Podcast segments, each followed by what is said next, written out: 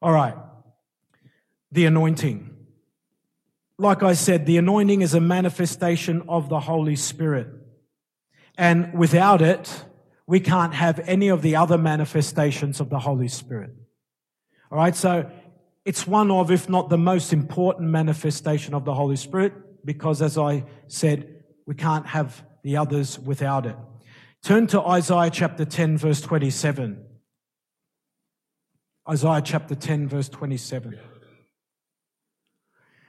It states, and it shall come to pass in that day that his burden will be taken away from your shoulder and his yoke from your neck, and the yoke will be destroyed because of the anointing oil. Can I get an amen? So, people of God, this is a prophecy from God through the prophet Isaiah about Jesus Christ, the Messiah, and how he came to destroy the works of the devil. How did he do it? By the anointing. I said, by the anointing. Everyone say, by the anointing. Say it again. Say it again. It's by the anointing or because of the anointing oil. Now, there's a few powerful revelations we need to see here. First of all, it states, it shall come to pass in that day. What day is this prophecy referring to? It's referring to the day Jesus comes. The day Jesus deals with sin, Satan, demons, and the kingdom of darkness through his life, suffering, shed blood, crucifixion, burial, and resurrection, which we all know has already been fulfilled. That's why you and I and every born again believer are born again and have his Holy Spirit living within us. Amen. Then it says that his burden will be taken away from your shoulder and his yoke from your neck. So it doesn't say the burden or the yoke. It says his burden, his yoke. Whose burden? Whose yoke? The burden of sin, the burden of Satan, demons, and the kingdom of darkness. And that's exactly what's happened. Jesus has taken away the burden of the enemy from our shoulder and his yoke from our neck. In other words, from Adam to Christ, all humankind was under the bondage of Satan. But when Jesus came, he completely destroyed that bondage so that now anyone can accept Jesus as their personal Lord and Savior, confess and repent of their sins, have those sins forgiven and cleansed by the blood of Jesus, and receive the Holy Spirit in them and be born again. Amen. That's why you're here now. That's who you are now because of Jesus and the anointing or the Holy Spirit. Amen. Then it says, and the yoke will be destroyed because of the anointing oil. All right. So this clearly reveals it's the anointing that breaks burdens and destroys yokes. More specifically, the burden and yoke of sin, Satan, demons, and the kingdom of darkness. Amen. Now, there's something very powerful here we need to see. The word destroyed here in the Hebrew literally means to crush or explode into powder so that something cannot be repaired or put back together or fixed. I'm going to say that again because that's very powerful. The word destroyed there in the Hebrew literally means to crush or explode into powder so that something cannot be put together, repaired or fixed. It's totally destroyed, completely destroyed, utterly destroyed.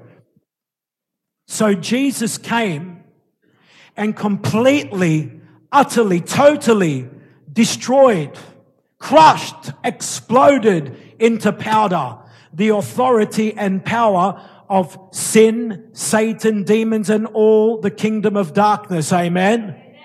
To the point where it cannot be repaired, put together, or fixed.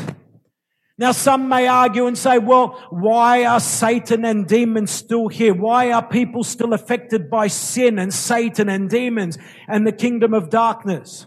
Well, people of God, there is going to come a day which is called the day of judgment when sin, Satan, demons, and all the kingdom of darkness will be thrown into the lake of fire, never to be remembered again. But the difference now is Jesus Christ has totally overcome them and has given us authority, power, and victory over them.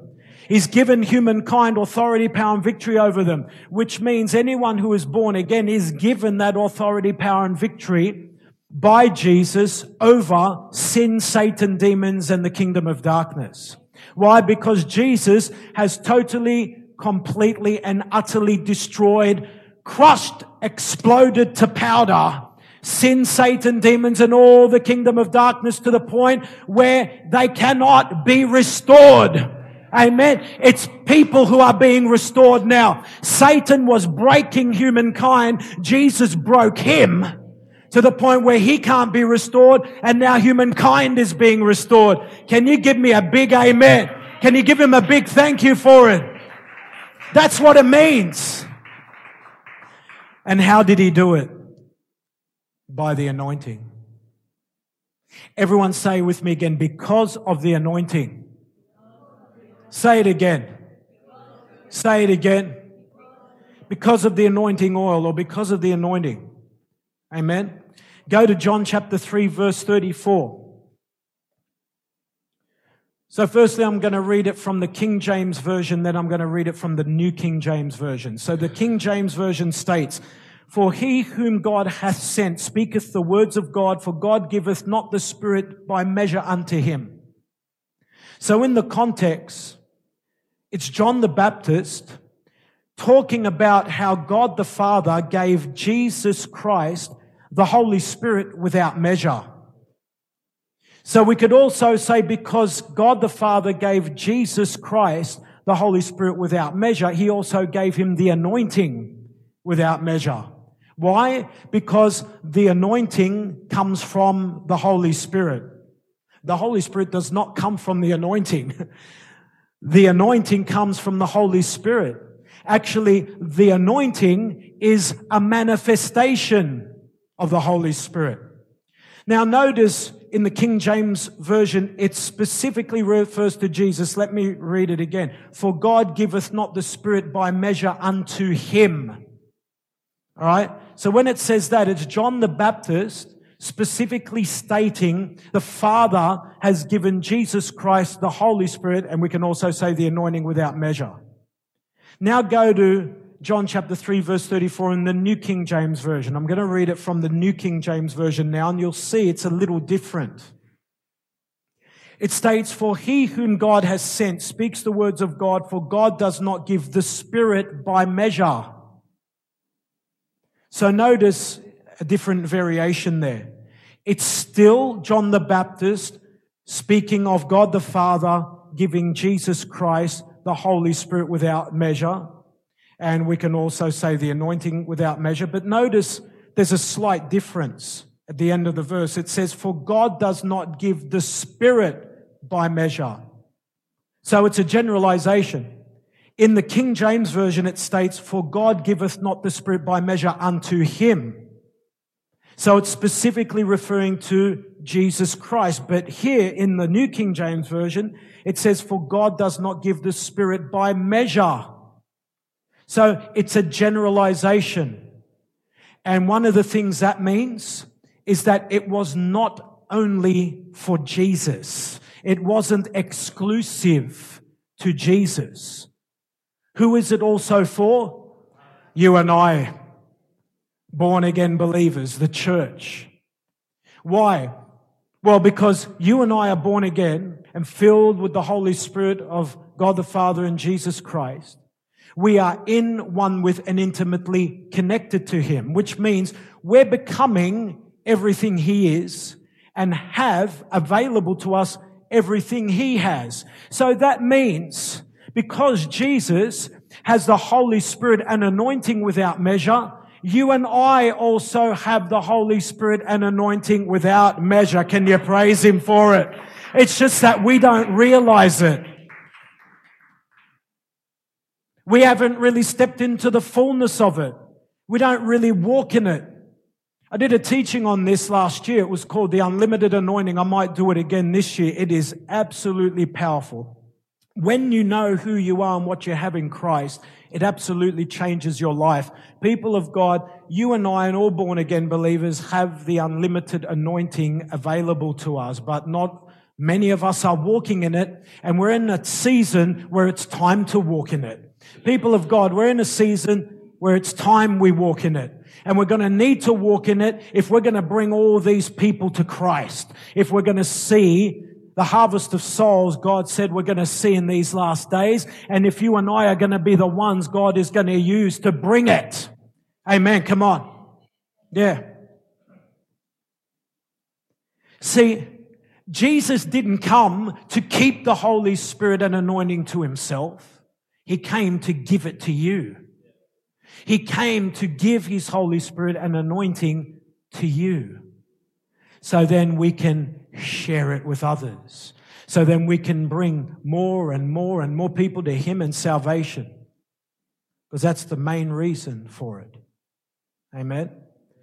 So that means you and I and every born again believer have the Holy Spirit and the anointing without measure. Go to 1 John chapter 2 verse 20 to verse 21 and verse 26 to verse 27. So first we're going to look at verse 20 to verse 21, then verse 26 to verse 27. Verse 20 to verse 21 states, but you have an anointing from the Holy One.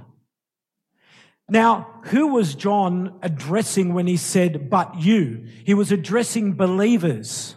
So people of God, this was not only relevant for the believers John was writing to approximately 2000 years ago, it's also relevant to believers today. In other words, the Holy Spirit is still saying this to you and I and every born again believer today. We have an anointing from the Holy One. Who is the Holy One? Jesus Christ, the anointed one. And we're anointed because He's anointed. Amen. Because we're in one with and intimately connected to Him and He's anointed, we're also anointed. He's the anointed one. We are anointed ones. And it's really time we understood this. Because if we don't, we're not going to be able to go any further because people of God really, we can't do very much, if not anything at all, without the anointing or without this revelation but you have an anointing from the Holy One. So this confirms what I just told you from John chapter 3 verse 34. That just as Jesus has the Holy Spirit and anointing without measure, we also have the Holy Spirit and anointing without measure. We at least have it available to us. Right? There it says, but you have an anointing from the Holy One. Who did we receive it from? The Holy One. Who is the Holy One? Jesus. The anointed one and you know all things. I've not written to you because you do not know the truth, but because you know it and that no lies of the truth.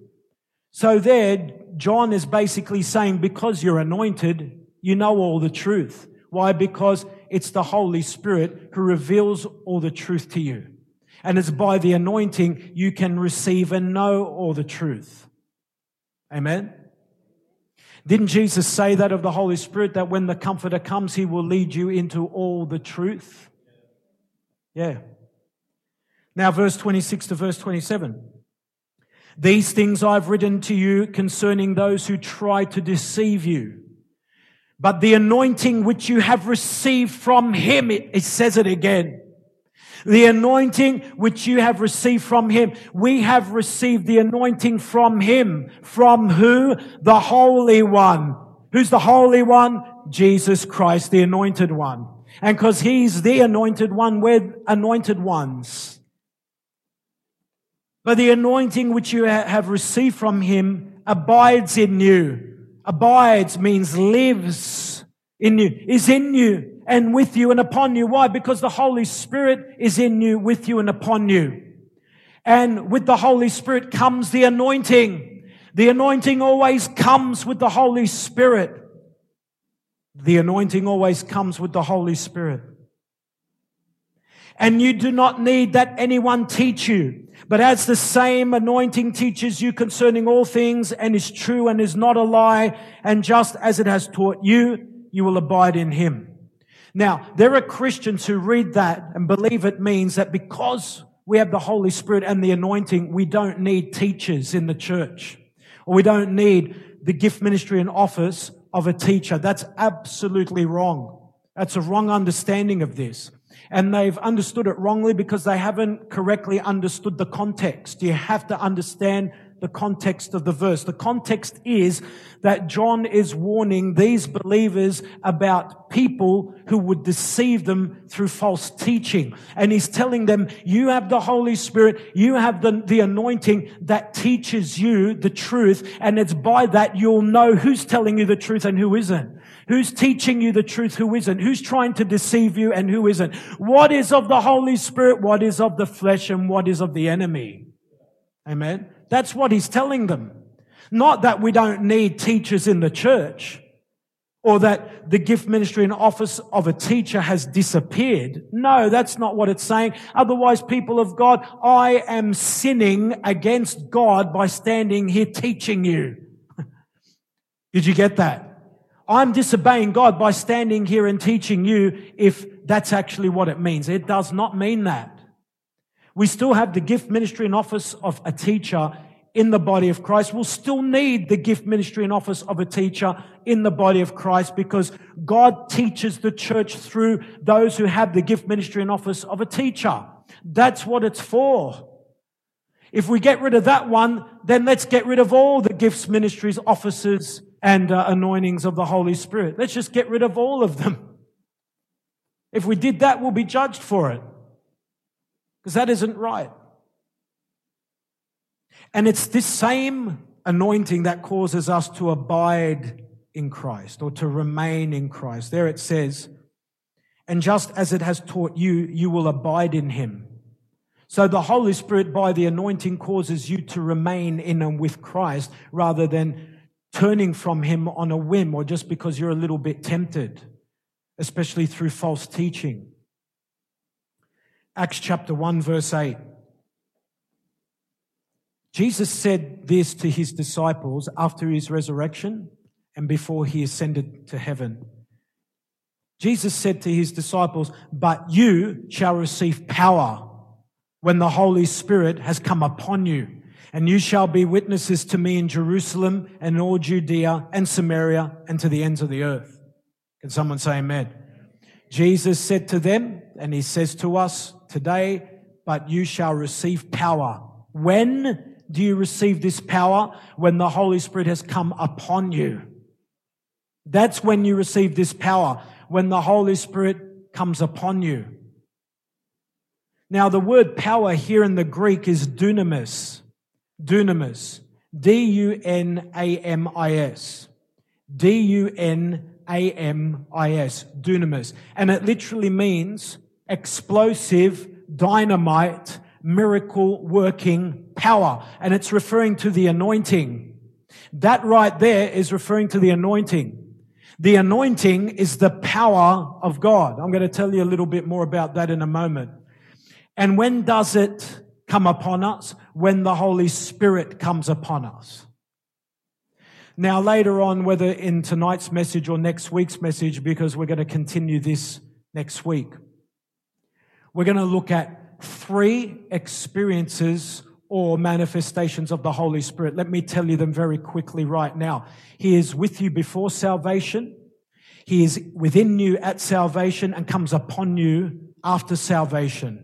Amen. He is with you before salvation, is in you at salvation, and comes upon you after salvation. This occurred after the disciples received the Holy Spirit and were saved in John chapter 20, verse 22. There, Jesus says, But you shall receive power when the Holy Spirit has come upon you. I will look at that in more detail later in this message, whether we get to it tonight or we continue it next week.